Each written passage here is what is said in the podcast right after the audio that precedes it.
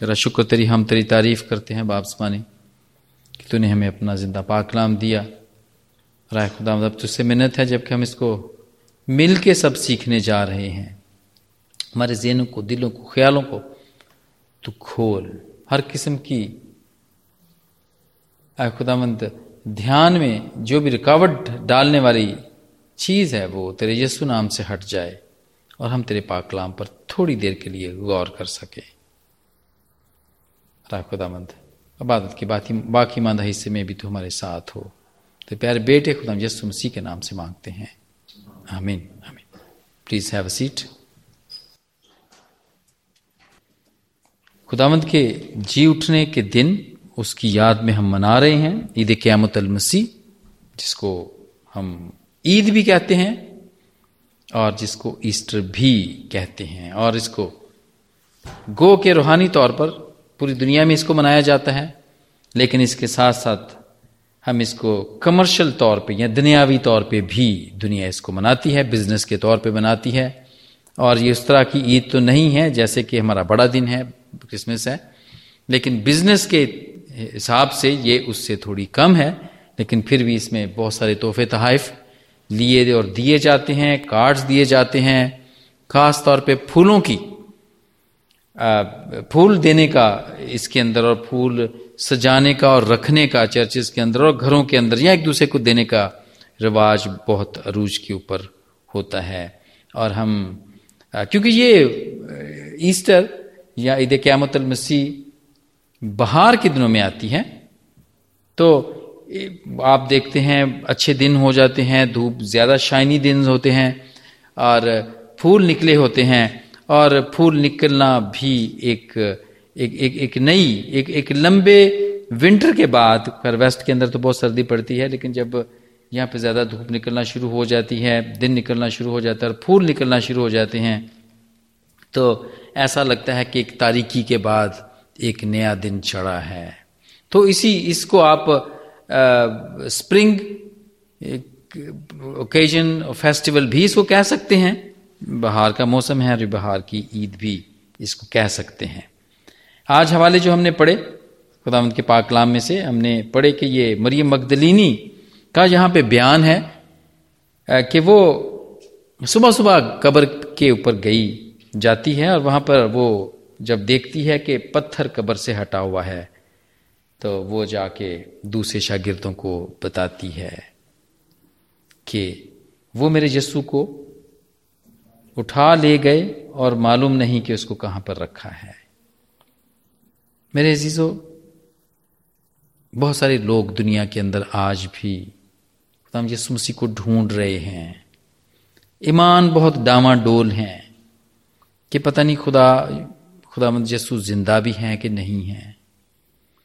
और ये बिल्कुल एक ऐसा ही बयान है जो हम यहाँ पर पढ़ते हैं, जो कि मरियम मगदलिनी को पेश आता है। और वो कहती है कि मेरे खुदामंद को उठा ले गए और हमें मालूम नहीं कि उसे कहाँ रख दिया है। कबर खाली है और पत्थर हटा हुआ है और बॉडी नहीं मिल रही है। ये तीन चीज़ें हैं, इसके साथ और भी बहुत सारी चीज़ें हो सकती हैं, लेकिन ये तीन चीज़ें हैं जो कि हमें बताती हैं कि मरने वाले की अगर कब्र खाली है और पत्थर हटा हुआ है ऊपर से, या आगे से पत्थर हटा हुआ है, और उसकी बॉडी नहीं मिल रही तो वो मरा हुआ नहीं है, वो ज़िंदा है। और ये बड़ी तारीखी बात है ये मेरे और आपके या किसी और की बेयकीनी के ऊपर के के ऊपर मुनसर नहीं है, ये तारीखी बात है। क्रिश्चियन कैलेंडर जो कि ग्रेगरियन पोप ग्रेगरी ने जो शुरू किया था गालबन सत्रहवीं सदी में। वो कैलेंडर हमें बताता है, ये कैलेंडर ही हमें बताता है कि ये खुदाम यसु मसीह के जी उठने के बाद का ये कैलेंडर है और उसको अब 2000 और इतने साल हो गए हैं, ज़िंदा हुए। ये सबसे बड़ी इसकी बात की गवाही है। फिर जो भी तारीख की किताबों में लिखा जाता है, उन किताबों के अंदर बिफोर क्राइस्ट और आफ्टर क्राइस्ट लिखा जाता है। ये दो चीज़ें लिखी जाती हैं, ये बड़ी तारीखी बातें हैं। और फिर और बात, एक और बात कि बॉडी नहीं मिली है। तो जिस आदमी की बॉडी नहीं मिलती है, दो चीज़ें हैं उसके बारे में, या तो वो मरा ही नहीं है या मरा है। खुदा यसु मसीह के बारे में यह है कि वो मरा है और वो ज़िंदा है। वो ज़िंदा हो गया था अपने कहने के मुताबिक। वो ज़िंदा हो गया था। जब फकीर फरीसी उसको कहते थे कि तूने हैकल को साफ़ किया, कूड़ा बना के उसने सबको, कबूतर, फरोशों को, सब मनी एक्सचेंजेस को उसने कूड़े मार मार के हैकल से बाहर निकाल दिया। तो उसने कहा कि ये काम तुम, तू किस अख्तियार से करता है? तो खुदाम यसमसी ने उनको कहा कि तुम ये मकदस ढा दो तो मैं इसे तीन दिन में खड़ा कर दूँगा। मकदस। और फिर पाकलाम में ये भी लिखा है कि हम खुदावंत के मकदस हैं। ये, वो अपने जिस्म के बारे में कहते थे। ये मकदस ढा दो तो मैं इसे तीन दिन में खड़ा कर दूँगा।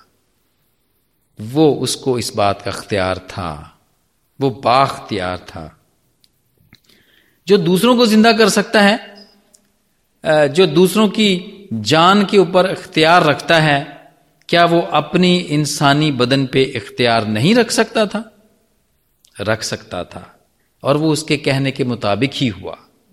उसने कहा और हो गया। जैसे अपने पैदाइश की किताब में बिल्कुल शुरू में पढ़ा, आप देखते हैं जब कायनात तखलीक हो रही थी तो उसके कहने से तखलीक हो रही थी। उसने कहा तो ज़मीन बन गई, आसमान बन गए, और उसके ऊपर जितनी भी चीज़ें हैं, रोशनी हो गई, और फिर उसने अंधेरा किया। अंधेरे को रोशनी से जुदा किया। फिर सूरज बना फिर ये सारी चीज़ें बन गई, उसके कहने से बन गई। कुदरत वाला खुदा है, उसने कहा और वो हो गया। उसने कहा कि इस मकदस को ढा दो तो मैं इसको तीसरे दिन खड़ा कर दूँगा। वो अपने बदन के बारे में कहता था, और फिर ऐसा ही हुआ। ज़िंदा होने के बाद ऐसा नहीं है कि वो ज़िंदा होने के बाद एकदम से ही आसमान के ऊपर चले गए। वो शागिर्दों को नज़र आए। और सबसे जो सबसे छोटा या उम्र में जो सबसे छोटा शागिर था वो मुकद्दस यूहन्ना था जिसकी की किताब में सभी हमने हवाला भी पढ़ा। और उसके ऊपर एक ब्लेसिंग थी वो जो कि खुदाम ने सलीब के ऊपर उससे कही थी कि तू देख ते, तेरी माँ ये है और उसकी माँ को कहा, अपनी माँ को कहा कि देख तेरा बेटा ये है।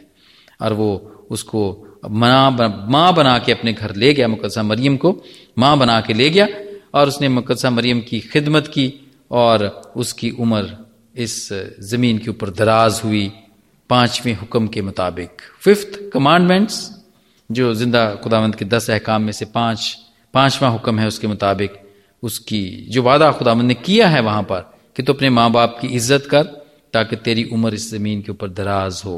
उसके मुताबिक यहुना की उम्र भी दराज हुई। खुदाम यसु मसीह उसके ऊपर ज़ाहिर होते हैं। बहुत सालों के बाद उसके ऊपर ज़ाहिर होते हैं जब जबकि वो बुढ़ापे में है, आखिरी उम्र में है, बूढ़ा हो गया है, पतमस के जजीरे पे वे कैद है और खुदाम यसु मसीह उसके ऊपर ज़ाहिर होते हैं। और क्या कहते हैं? क्योंकि वो तो बिल्कुल मुर्दा सा होके उसके कदमों में गिर जाता है, वो ऐसी शख्सियत थी जिसको मुकदस जुहना देखता है और उसका बयान करता है कि वो किस तरह की शख्सियत है और फिर लिखा है कि वो उसके कदमों में मुर्दा सा होके गिर जाता है। लेकिन खुदामंद जसूस को क्या कहते हैं? एक तरीके से उसको ये बताते हैं कि वो कौन है? वो अपना तारफ करवाते हैं। वो अपना तारफ करवाते हैं और वो कहते हैं कि खौफ ना कर। मैं अव्वल और आखिर और ज़िंदा हूँ। मैं मर गया था और देख अब्दुलाबाद ज़िंदा रहूँगा। और मौत आलम रवा की कुंजियाँ मेरे पास हैं। ये युना के युना आरफ का मुकाशफा पहला बाप उसकी अठारहवीं आयत में है। उस पर ज़ाहिर होते हैं। वो अपने शागिर्दों पर ज़ाहिर हुए 500 लोगों को एक साथ दिखाई दिए। उसके बाद अमाउस की राह पर चलते हुए शागिर्दों पे और दूसरे शागिर्दों पर ज़ाहिर हुए और चालीस दिन तक वो इस सरजमीन के ऊपर रहे। और भी उन्होंने बहुत सारे मुआवजे किए। और फिर वो युहना आरिफ युहना पर ज़ाहिर होते हैं और आखिर में पालूस रसूल खुद कहता है कि वो अधूरे दिनों की पैदाइश और उसके ऊपर वो ज़ाहिर होते हैं। पालूस रसूल पे वो ज़ाहिर होते हैं। दिमिश की राह पर जब पालूस रसूल जा रहा होता है, कलीसिया को सताने के लिए तो उसके ऊपर वो ज़ाहिर होते हैं। मेरे अजीजों, सिर्फ़ यही सबूत नहीं, इसके अलावा वो आप पर आप पर और आप पर बहुत दफ़ा, ज़िंदगी में बहुत दफ़ा ज़ाहिर होते रहते हैं। अपने कामों की वजह से के वसीले से, अपने हुक्मों के वसीले से पाकलाम के वसीले से, अपने खादमों के ज़रिए से। और कभी कभी वो हमारे दरवाजे पे कभी कभी नॉक होती है, खट, खटखटा दरवाज़ा खटखटाया जाता है, हम खोलते हैं, कोई भूखा होता है दरवाजे के ऊपर। हम दरवाज़ा खोलते हैं कोई नंगा होता है, कोई जरूरतमंद होता है, खुदामंद उसके ज़रिए से हम पर ज़ाहिर होता है। और हम उसकी हम उसकी ज़रूरत को पूरा करते हैं और खुदामंद इस बात पे खुश होता है। और यकीनन उस, उन्हीं के बारे में लिखा गया है कि मुबारक हैं वो वो सब लोग मुबारक हैं। क्योंकि वो इस बात का क्लेम करता है कि जब मैं भूखा था, जब मैं नंगा था, जब मैं जरूरतमंद था तो तूने मेरी भूख को ना मिटाया, तूने मेरी ज़रूरत को पूरा ना किया। वो ज़ाहिर होते रहते हैं इसलिए कि वो ज़िंदा हैं। ये ज़िंदा खुदा की के, के सारे सबूत हैं कि वो ज़िंदा है। हम एक और सबूत देखते हैं जो कि खुदावंत के ज़िंदा होने के बारे में हमें बताता है कि खुदावंद को रोज बरोज लोग खुदावंद में आ रहे हैं उसको कबूल कर रहे हैं। और उसकी आलमगीर जो कलीसिया है, वो बढ़ रही है। आलमगीर तौर पे चर्च ग्रोथ हो रही है। लोग बढ़ रहे हैं। और ये बात सबसे पहले माल के दूसरे बाप की इकतालीसवीं आयत से शुरू हुई, जबकि पत्रस ने पाकलाम को पेश किया और लोगों के दिलों पर चोट लगी और वह तीन हज़ार लोग उसी दिन वो खुदावंद को उन्होंने कबूल किया। मेरे जीजो, दुनिया में 2.4 बिलियन मसीही हैं। दुनिया की आधी से ज़्यादा आबादी 2.4 बिलियन मसीही हैं। और पत्रस को उसने कहा था, मत्ती के सोलहवें बाप की सोलहवीं आयत में, कि इस पत्थर पर मैं अपनी कलीसिया को कायम करूँगा। पत्थर रॉक हार्ड सख्त इसको आप कह सकते हैं। वेरी ऐसा, ऐसी ज़मीन जिस, जिसमें कोई आपको कोई होप ना हो कि वो आपको कोई घास वहाँ पे उगेगी या वहाँ पे कोई दरख्त उगेगा, या अगर आप वहाँ पे कोई पौधा लगा दें तो वो बढ़ेगा। लेकिन पत्रस के ऊपर, पत्रस को कहा कि मैं इस मैं इस चट्टान पर अपनी कलीसिया को कायम करूँगा। पत्रस के ज़रिए से खुदावंद ने काम किया। दूसरे शगिर्दों के ज़रिए से काम किया। और इसके बाद वो हम सब लोगों के वसीले से भी काम करता है और बहुत सारे लोगों को खुदावन के पास हम लाने का बामुजब बनते हैं। चर्च ग्रोथ सिर्फ़ नंबर वाइज नहीं है। तादाद के अंदर ही नहीं बढ़ रहे हम। हम हम स्पिरिचुअली, हम रूहानी तौर पर भी बढ़ रहे हैं।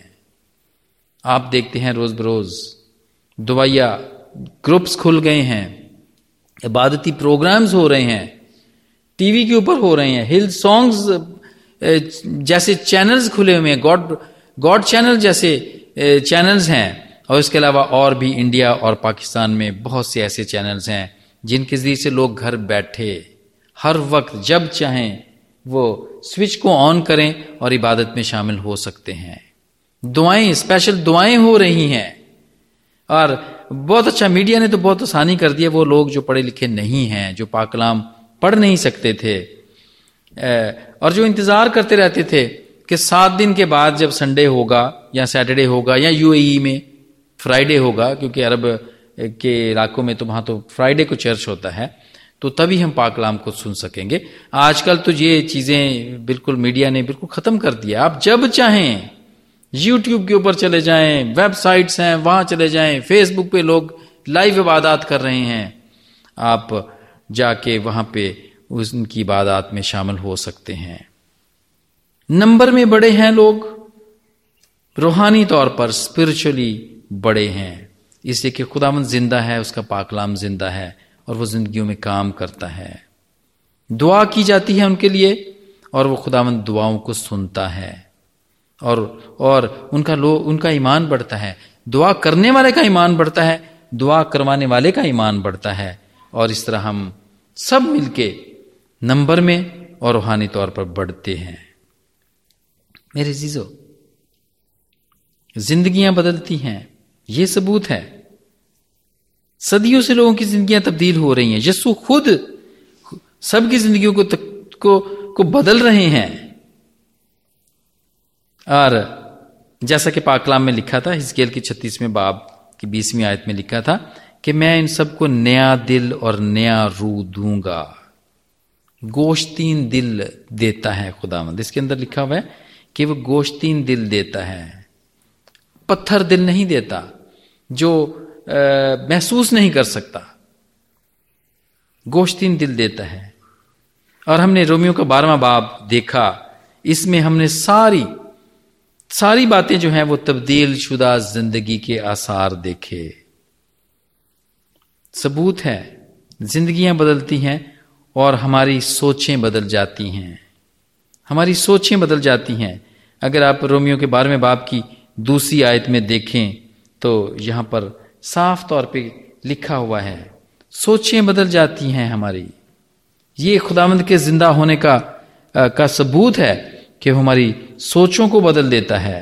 हम जो हर वक्त सेकुलर गीत और टीवी देखते रहते थे हम अब ने वो छोड़ दिया है। अब हमारा बार बार खबरें देखने का हमारा जो शौक था, वो बदल गया है।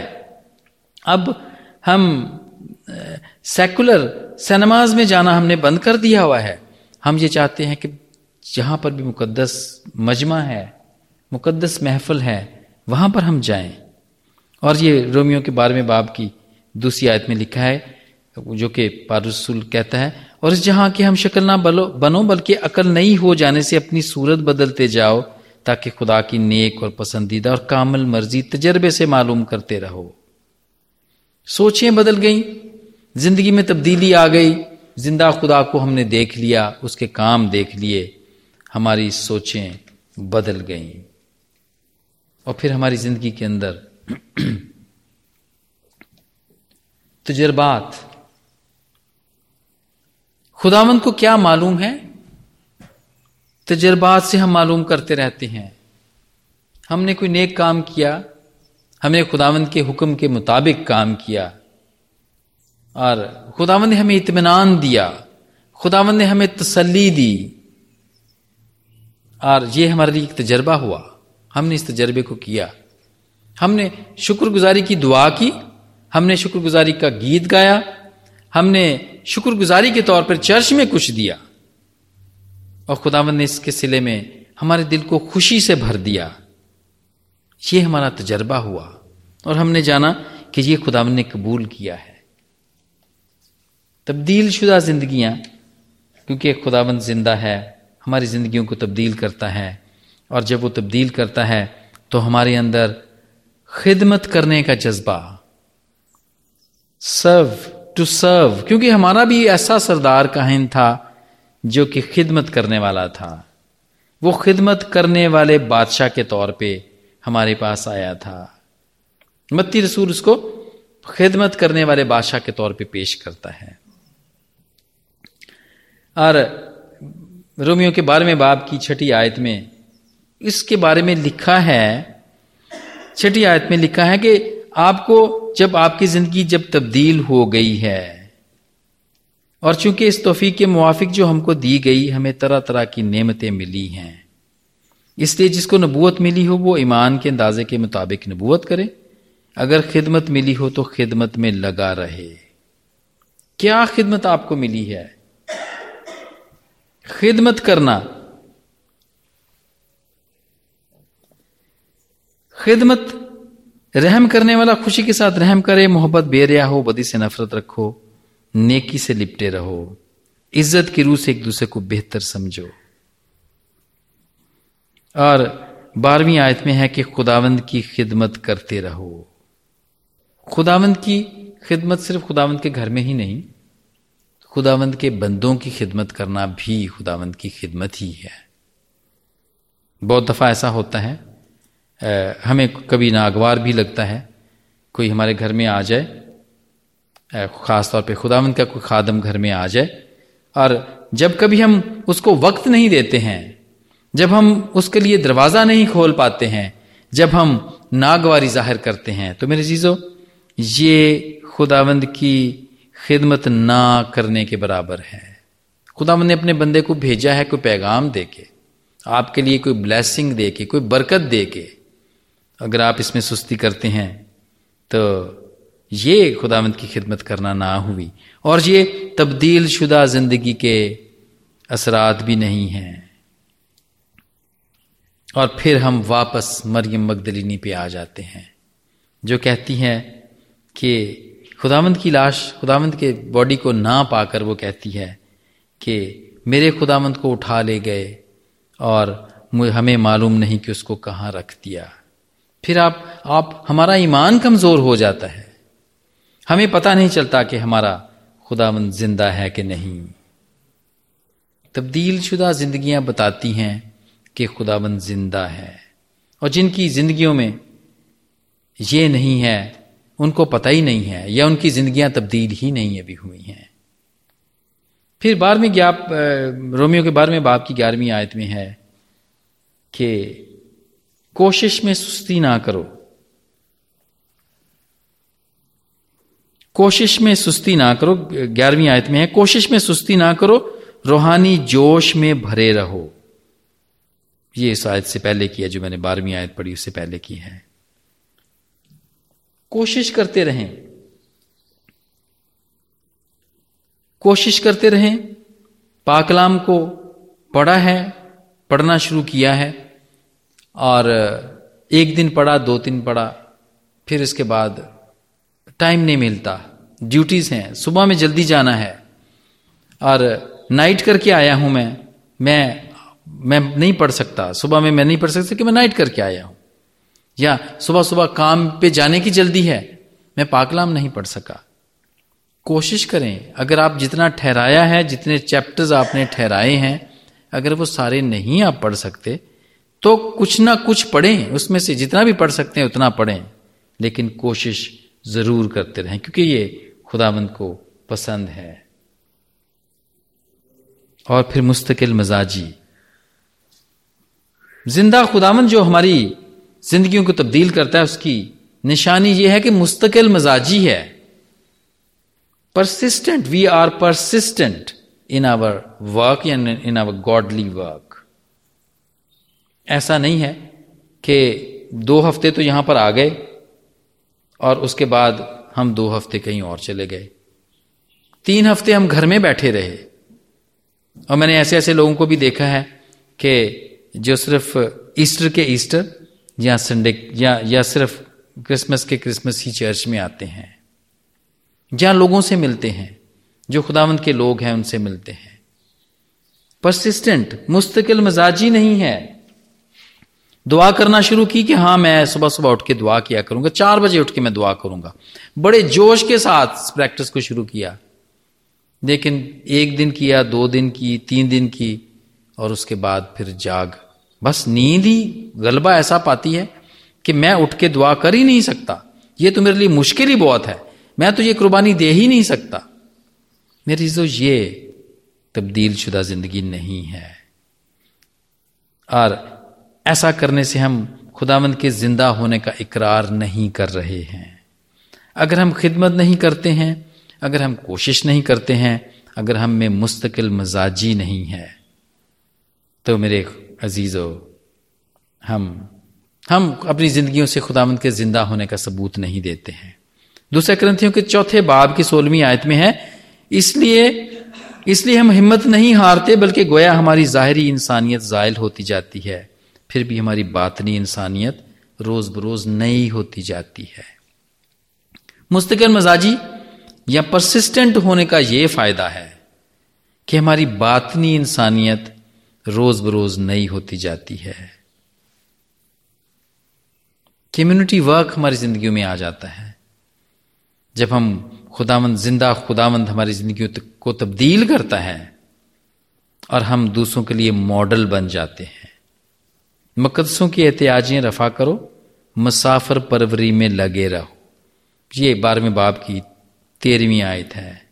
मुसाफिर हैं, नेक सामरी की आपने तो हमने यहाँ पर सीखी, मिल के भी सीखी इस चर्च के अंदर भी।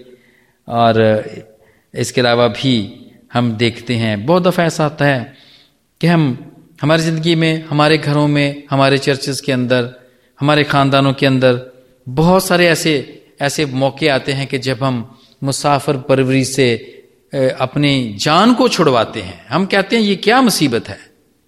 हमें तो इसके लिए काम करना पड़ेगा। हमें तो इसके लिए खाना बनाना पड़ेगा। हमें तो इसके लिए चाय बनानी पड़ेगी। हमें तो घर की सफाइयाँ पहले करनी पड़ेंगी, क्योंकि हमारे घर में कोई आ रहा है। मेरे जीजो ये निशानात हमें बताते हैं कि हम ज़िंदा खुदावंद ने हमारी तब, तब, तब, हमारी ज़िंदगी को तब्दील नहीं किया है। उसने कोई काम नहीं किया है। या हमें पता ही नहीं है कि वो ज़िंदा हो गया है। हम उसका इनकार कर रहे हैं। उसके ज़िंदा होने का इकरार करते हैं और ये बताते हैं कि हमारी जिंदगियाँ तब्दील नहीं हुई हैं। मेरे अजीजों ग्रंथियों के पाँचवें बाप की किसवीं आयत में हम मसीह के एलची हैं। गोया मसीह हमारे वसीले से खुद इल्तमास करता है और हम मसीह की तरफ़ से मिन्नत करते हैं कि खुदा से मेल मिलाप कर लो। अब खुदा के लोग तो यही हैं जो जरूरतमंद हैं, जो नंगे हैं, भूखे हैं, मुसाफर हैं, खुदावंत के खादम हैं। यही हैं, खुदावंत के एलची और खुदावंत के बंदे तो यही हैं। तो जब हमने इनसे मेल मिलाप नहीं करना है तो फिर हमने खुदावंत से मेल मिलाप नहीं करना है। और यमुना के पहले बाप की तीसरी आयत में है कि सब चीज़ें उसके वसीले से पैदा हुई और जो कुछ पैदा हुआ उसमें से कोई चीज़ भी उसके बगैर पैदा नहीं हुई। हम सब इंसानों को भी उसी ने बनाया और बाकी सारी चीज़ों को भी उसी ने बनाया। यूना के पंद्रहवें बाप के चौथी और पांचवी आयत में है, तुम मुझमें कायम रहो और मैं तुम में जो मुझमें कायम रहता है मैं उसमें वो ही बहुत फल लाता है। जो उसमें कायम है वो ही फल ला सकता है।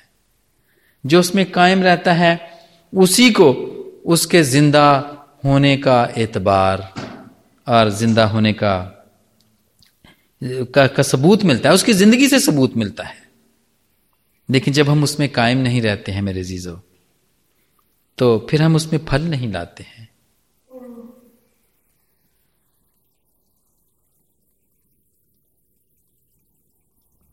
मैं तुम में और तुम मुझमें। जो और जो मुझमें कायम रहता है, मैं उसमें कायम रहता हूँ और वो ही बहुत फल लाता है। और दूसरे ग्रंथियों के पाँचवें बाप की सत्रहवीं आयत में है, इसलिए कि अगर कोई मसीही, कोई मसीह में है तो नया मखलूक है। पुरानी चीज़ें जाती रहीं, देखो वह नई हो गई। खुदाम यसु मसीह ने ज़िंदा होकर हम सबको नया कर दिया हुआ है। बहुत दफ़ा दुनिया में ऐसे वाकयात होते हैं कि हमें यकीन नहीं होता है, लगता है कि खुदावन ज़िंदा है। क्योंकि अगर वो ज़िंदा होता तो वो ज़रूर इन सारी प्रोसिक्यूशंस को, इन सारे नहत्तों को जो मर जाते हैं, एक बम ब्लास्ट में सौ के हिसाब से मर जाते हैं, वो उनको बचा सकता था। लेकिन मेरे जीजो इससे कमज़ोर, इससे हमारा ईमान कमज़ोर होता है। दुनिया के वाकयात को देखकर, अजार आसानियाँ को देखकर। और, लेकिन ये तो कलाम के मुताबिक है। और खुदाम मसीह ने खुद कहा यूना के पंद्रहवीं आयत की अठारहवीं आयत में, पंद्रहवें बाप की अठारहवीं आयत में यूना के पंद्रहवें बाप की अठारहवीं आयत में है कि इन्होंने मुझसे नफरत की, वो तुमसे भी करेंगे। इन्होंने मुझे रिजेक्ट किया, ये तुमको भी करेंगे। ये सारी चीज़ें तो होनी हैं। आखिरी वक्त है। हमारा ईमान डामाडोल ना हो। हम अपनी जिंदगियों में खुदा यस्सु को ज़िंदा रखें, क्योंकि वो ज़िंदा है। और वो जब ज़िंदा हुए थे तो वो सिर्फ़ खुद ही ज़िंदा नहीं हुए थे। बहुत सारी, लिखा है कि बहुत सारी कब्रें फट गईं और उनमें से बहुत सारे मुर्दा ज़िंदा हो गए। और वो मुकद्दस शहर में गए और बहुत सारे लोगों ने उनको वहाँ पर देखा। खुदाम यसु मसीह, अब भी जब हमारी जिंदगियों में वो पैदा होते हैं, जब हमें, हम उन्हें कबूल कर लेते हैं और जब हमें ढूंढते हैं, मरियम की तरह हम जाते हैं और हम कहते हैं, जी नहीं, ये खाली है, कब्र भी खाली है, पत्थर भी लुढ़का हुआ है और पता नहीं खुदावन कहाँ है। और जब हम उसके बाद उसको पा लेते हैं, जब वो हम पर ज़ाहिर हो जाते हैं, और ये मरियम ही है, जिसके ऊपर सबसे सबसे पहले खुदा यसु मसीह ज़ाहिर होते हैं तो हम फिर यसु को पा लेते हैं। मरियम ने यसु को पा लिया था। हम भी इसी तरह खुदा यसु मसीह को पा लेते हैं, और फिर हमारी जिंदगियाँ तब्दील हो जाती हैं। उसमें खिदमत करने का जज्बा, मुसाफर परवरी का जज्बा, प्यार का जज्बा, और जरूरतमंदों का, की मदद करने का जज्बा आ जाता है और हमारी जिंदगियाँ, तब्दील शुदा जिंदगियाँ होती हैं और उनसे, उनके ज़रिए से हमें पता चलता है कि खुदाम जस्सू हमारी जिंदगियों में ज़िंदा है। और मेरे चीज़ों, दुनिया की जितनी भी मुश्किल हैं, तंगी है, काल है, दुख है, मुसीबत है परसिक्यूशन है, हमारे ईमान को कम ना करने पाए। किसी तरीके से भी हमारा ईमान डामा डोल ना हो। हम खुदाम जस्सू को अपनी जिंदगियों में इसी तरह ज़िंदा रखें। और आज इस पाकलाम के वसीले से खुदा मुझे और आप सबको बरकत दे। आमीन। आइए, अपने सरों को खुदा के हजूर में झुकाएँ। भाई, मक्खन से दरखास्त है कि वो पाकलाम दी शुक्रगुजारी दी दुआ करो कि खुदा ने सानू अज सिखाया। तो शुक्र करो ये लिए